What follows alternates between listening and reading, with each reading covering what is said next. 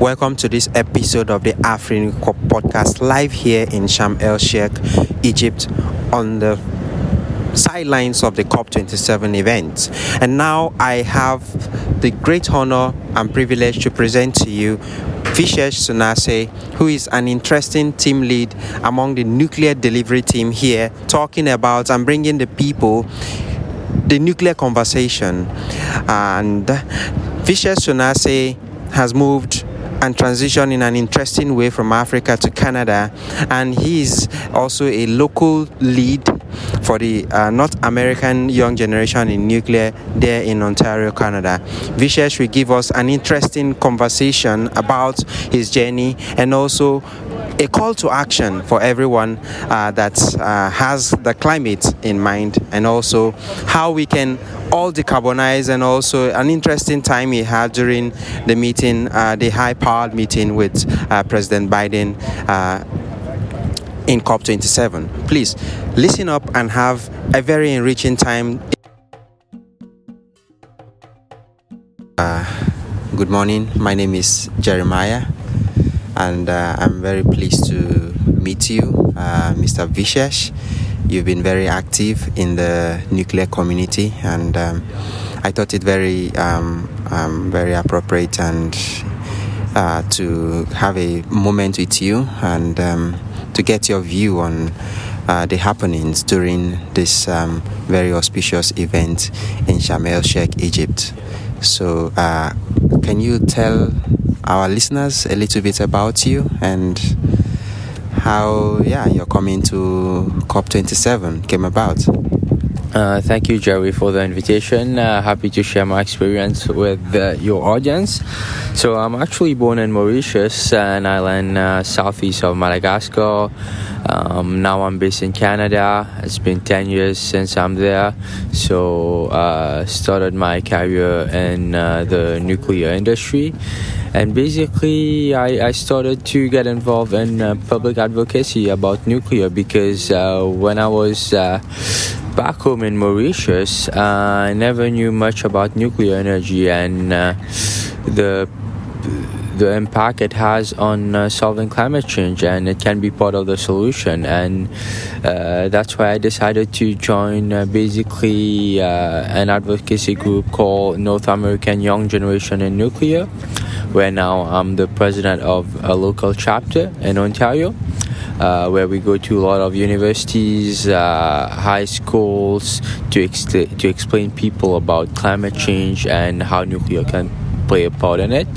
And uh, this year I took a, a, step further and wanted to get involved with Nuclear for Climate, where I was part of the delivery team, uh, putting together uh, the program, uh, the volunteers uh, for for COP27 and uh, yeah this is my first cop and it's been going great. I, I can't imagine the impact it had on people uh, speaking to different types of groups for example climate activists uh, policymakers or even head of states where we get to explain uh, the world nuclear has in it. Ah, fantastic. I'm going to come to that um, aspect of um, the people you yeah. like uh, interacted with, us, including the head of states, uh, the, uh, President Biden. Uh, but before that, uh, you talked about coming from Mauritius. My knowledge of Mauritius is like a tourist destination, right? Where people just go and relax and enjoy their money.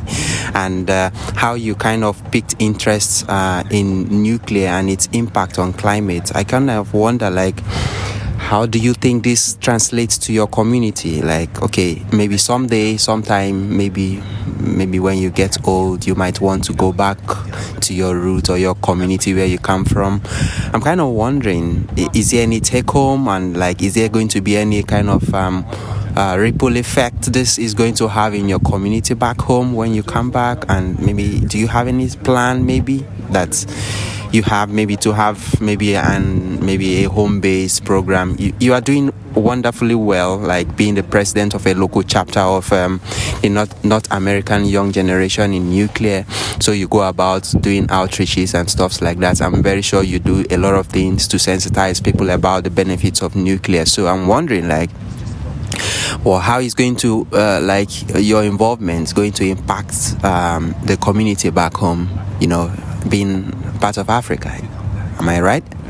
For sure yes. I love my island mauritius. And oh, when you look at climate change uh, it's not specific to a country. It's it's it's a global issue that we are facing today. So what's happening in one country affects other countries. So we've seen a lot happening in uh, 2022 with, for example, um, the flooding in uh, Pakistan, the extreme drought in some African countries, uh, the heat wave in Europe, um, or even the wildfires in uh, North America. So all countries are being impacted, and my my island, Mauritius is no different when you think about it. Mauritius is a small island development state, so it's in the middle of, of the ocean, in the, in the Indian Ocean, and we all know global warming, climate change, what causes is sea level rise.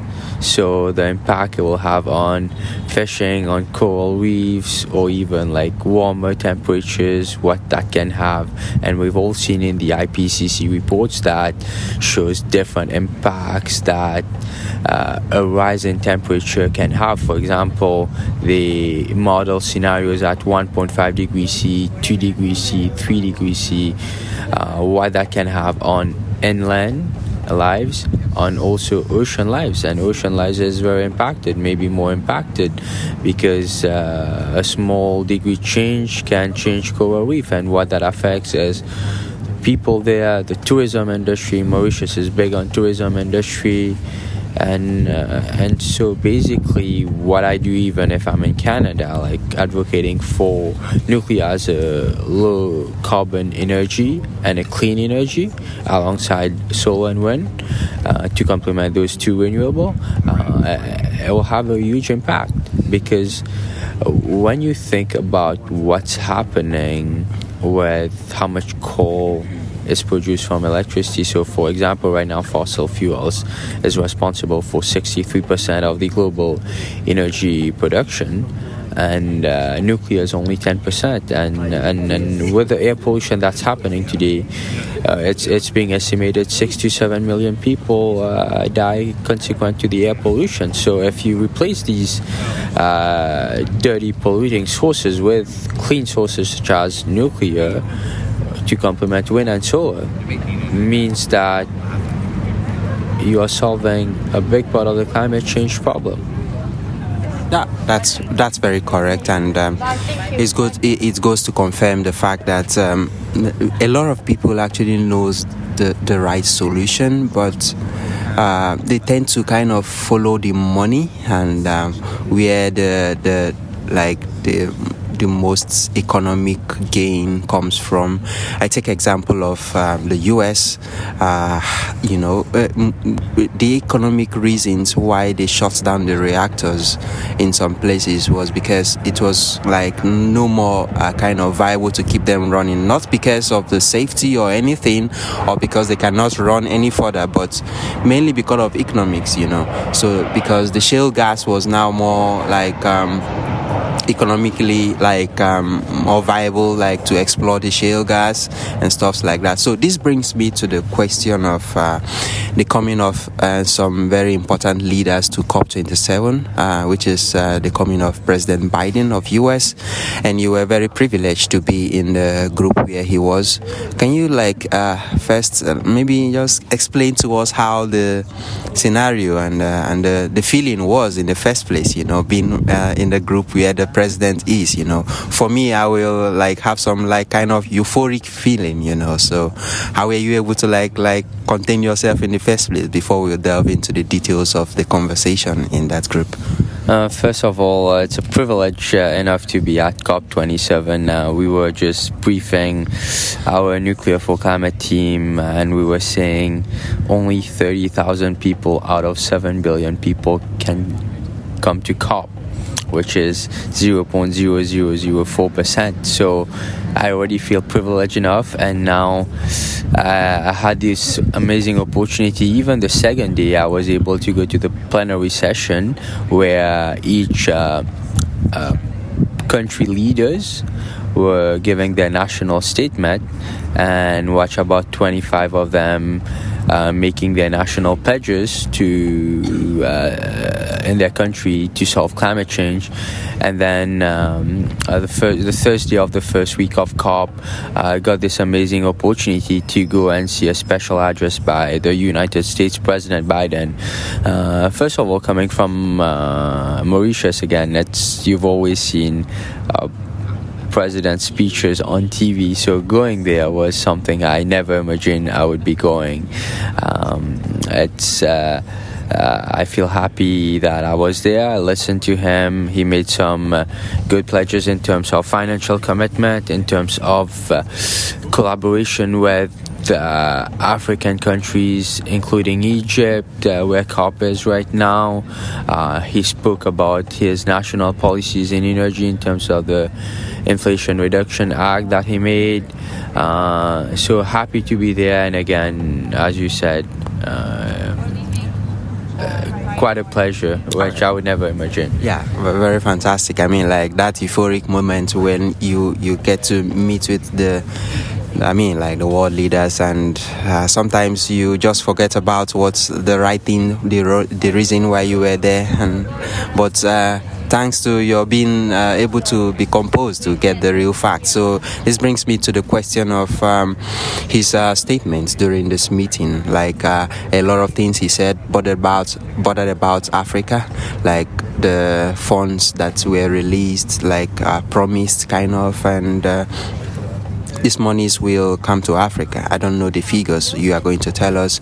So can you like give us a breakdown, like an overview of like the, the a capture of the kind of um, maybe declarations he made uh, that borders in Africa and how it wants to like hopes to decarbonize the African energy mix and towards reaching the the um, net zero goal and also the energy transition plans and all that. Can you like give us like those figures like uh, that were given and then or perhaps like get a picture or a view from you on how you think uh, the African leaders or the the the donors of this money can get the best banks for their bucks. Uh, I mean, like in this regard. Uh, sure, yeah, happy to share that. And uh, uh two, two things I take away from his speech concerning collaboration with Africa. Uh, first, he spoke a lot about uh, methane reduction, so 50%, methane being uh, another greenhouse gas, yeah. uh, having more uh, warming power than uh, carbon dioxide, CO2, yeah. than CO2. And uh, basically, he spoke about an alliance of 130 countries which will commit to reduce methane uh, by 30% based on the 2005 levels, I believe. So that's a big thing that includes African countries as well because short term, especially because uh, methane is more short lived than uh, CO2, yeah. Uh, that will go a long way. Yeah. A second thing I, I, I heard uh, from his statement is collaboration with Egypt and uh, I believe a $500 million package uh, alongside Germany, who will be helping Egypt uh, add 10 gigawatts of uh, renewables to their grid and yeah. Uh, phase out 5 gigawatts of, of uh, fossil. Okay. that's a big one. And then, yeah, I spoke a lot about US committing to helping countries get to that $100 billion uh, goal by 2024. He said okay. US won't shy away from that. Okay. Uh, so that's a big statement. So of course it's it's important because even you speaking of Africa or even Mauritius, some of these countries their uh, their carbon emission is percentage wise is very low, but the impact may be more to them. Yeah. Uh, so it's important that countries that can provide the support provide the support because it's it's a global problem. So we can't work in silos. Countries can't say, okay, I'll look for myself. Other countries will look for themselves. Because some countries in Africa, and I've spoken to a lot of of uh, activists, of people, especially in Africa, who comes and to us in our booth and say, yeah, we have global warming, but at the same time, for us, it's energy access for all. Some countries have less than 60% of the people having access to energy. Um, at a someone from Peru who uh, even said, yeah, in, in her community, like sometimes there's still uh, no lights at certain time. Uh, so we need to we need to use that money to help uh, people because uh, that's one of the goal of the UN, right? The Sustainable Development Goal Seven, like clean, affordable energy access for all, and uh, that's really important. Yeah, I mean this is a very wonderful um, declaration by uh, the president of uh, the uh, United States of America, President uh, Biden, and um, this kind of um, funds or package are not coming for the first time, and um, but the challenge is how they are being utilized by the the leaders that these funds go to. So um, I kind of got a tip of how best in the previous episode I had with Professor Wei Jen Lee from University of Texas kind of gave a very good model of how best to use these funds or might maybe get the best results. And that's kind of um, a kind of ownership lo- model or a localization model where you get the private investors uh, where people do it as business. Like okay you want to get this money from us so yes we are going to give it to you but how do you hope to own this? Like do it as a business like okay you are en- offering energy as a service not just like giving it free of charge to the people who need them the most but having a way of them paying for it even if it is in a very small way but uh, that way they are able to own it and say okay yes this is ours then we are going to manage it. When it goes bad we will make efforts to fix it and all that. So when it comes to nuclear technology uh, the the the the scenario is a little bit different you know. It's not what individuals like a community can say okay but I hope that the community, the nuclear community, can find a way that there will be like a kind of um, very close feeling, like people will want to personally contribute to a maybe nuclear power plant to their community and maybe have a sense of ownership to it somehow. Because uh, in some cities, I understand in the US, uh, where one of the nuclear power plants was closed. Like I think that should be the the Indian Point one, where um, the community used to have the six million dollars benefit for the nuclear power plants being in the community. So now about half of that has been cut off by the closure of that plant. So the the municipality has to seek for how to like replace this shortfall as a result of the close, which means there's a kind of ownership. The local jobs that the presence of the nuclear power plant provides uh, seem to be like um, like removed when there is a closure and stuffs like that. So there is an ownership already. There is already kind of a process that the local people are already benefiting from it. So this brings me to kind of um, this uh, last aspect of um, this uh, kind of uh, session with you. Uh, you have been in COP since the beginning, and um, you have been like up and doing, like working with a team of international people.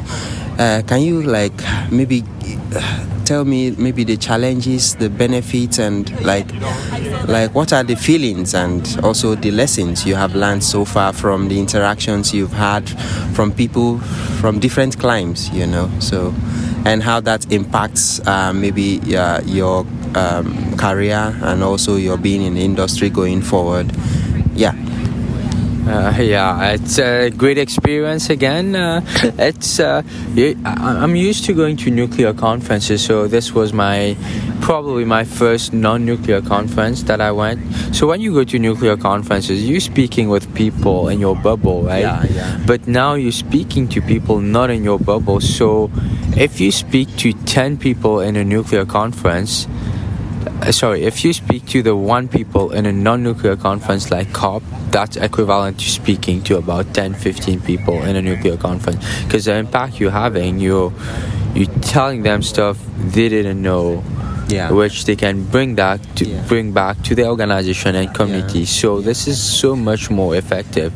But yeah, speaking to hundreds of people over the two weeks have been great. Different regions, different cultures, different way of thinking. Some were challenged, some conversation, yeah, were challenging. Uh, we didn't agree, but we are all there for the same reason, right? We are all, all there to uh, talk about how we can uh, collaborate and uh, uh, climate. for the climate. Yeah. We are all there for the climate, Yeah. and, and different conversation. Yeah, and for example, I can tell you, uh, some people came in with uh, even climate activists. Uh, or policymakers came in with, oh, they didn't know nuclear energy has so much impact. But some other people just came in and said, yeah, they still don't agree, even though the science said it, the re- scientists who have been peer-reviewed reports uh, have been vetted with countless years of research. Uh, they say no, and uh, some people come in. They say they have, uh, for example, uh, just to give you an example, there was uh, a lady from Japan came in. She said she agrees nuclear is a great way of energy, but she said she lived close to Fukushima Wow. uh, so that's traumatic for her, right? So Okay. how can she support nuclear even though she knows that Yeah. it's a clean of energy? So it's like hearing those different perspectives, which I've. I've n- I've never ha- have that reach before. Yes, going to schools, universities, but at COP, everyone cares for the climate. But like some people, uh, it's it's it's great speaking and having the different perspective, hearing the two sides of the table. And one thing I can tell you, like most people uh, with fears or who are against it, uh, it's common. Like the one thing they speak about is the waste. What are we doing with Yeah, the waste? So, and the second thing is. Uh, as equally as the waste is like the safety is it safe and right and so that's why we do nuclear for climate has a great set of volunteers to explain Yeah. all that right kind of the education piece and uh, to be honest i don't blame the, these people are asking fair questions Yeah.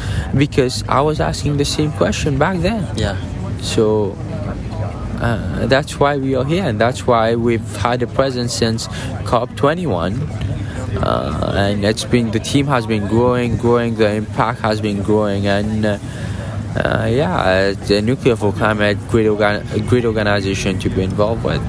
It's fantastic. Uh, uh, Vishesh, it's been an amazing time with you, and um, your um, contributions to the uh, Nuclear for Climate community and uh, the delivery team has been unequaled. You've been almost like ubiquitous, like you, we find you anywhere, you know.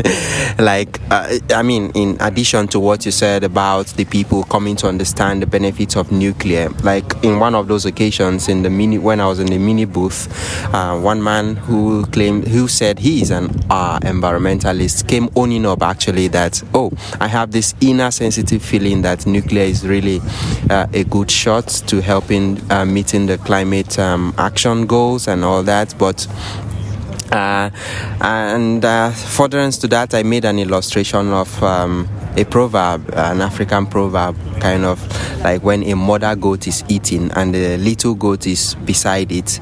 Uh, when it's the time for the little goat to eat, it tends to eat uh, more than the mother goat and not maybe filter out what not to eat and what to eat. So the case of this man coming to own up is like a mother goat who knows the real deal, you know. So, and as for him to come out and say it openly to the nuclear community means that a lot of people who are kind of environmentalist, understands the benefits of nuclear and its position to helping meet that uh, decarbonization goal. But because of the larger and maybe some people that shout the most, maybe they tend to go quiet, and that's a very important thing why we, the nuclear community, need to be here to give that needed voice, so that the people can also be bold who understand why we stand and the benefits the the the world stands to benefit uh, to get from nuclear.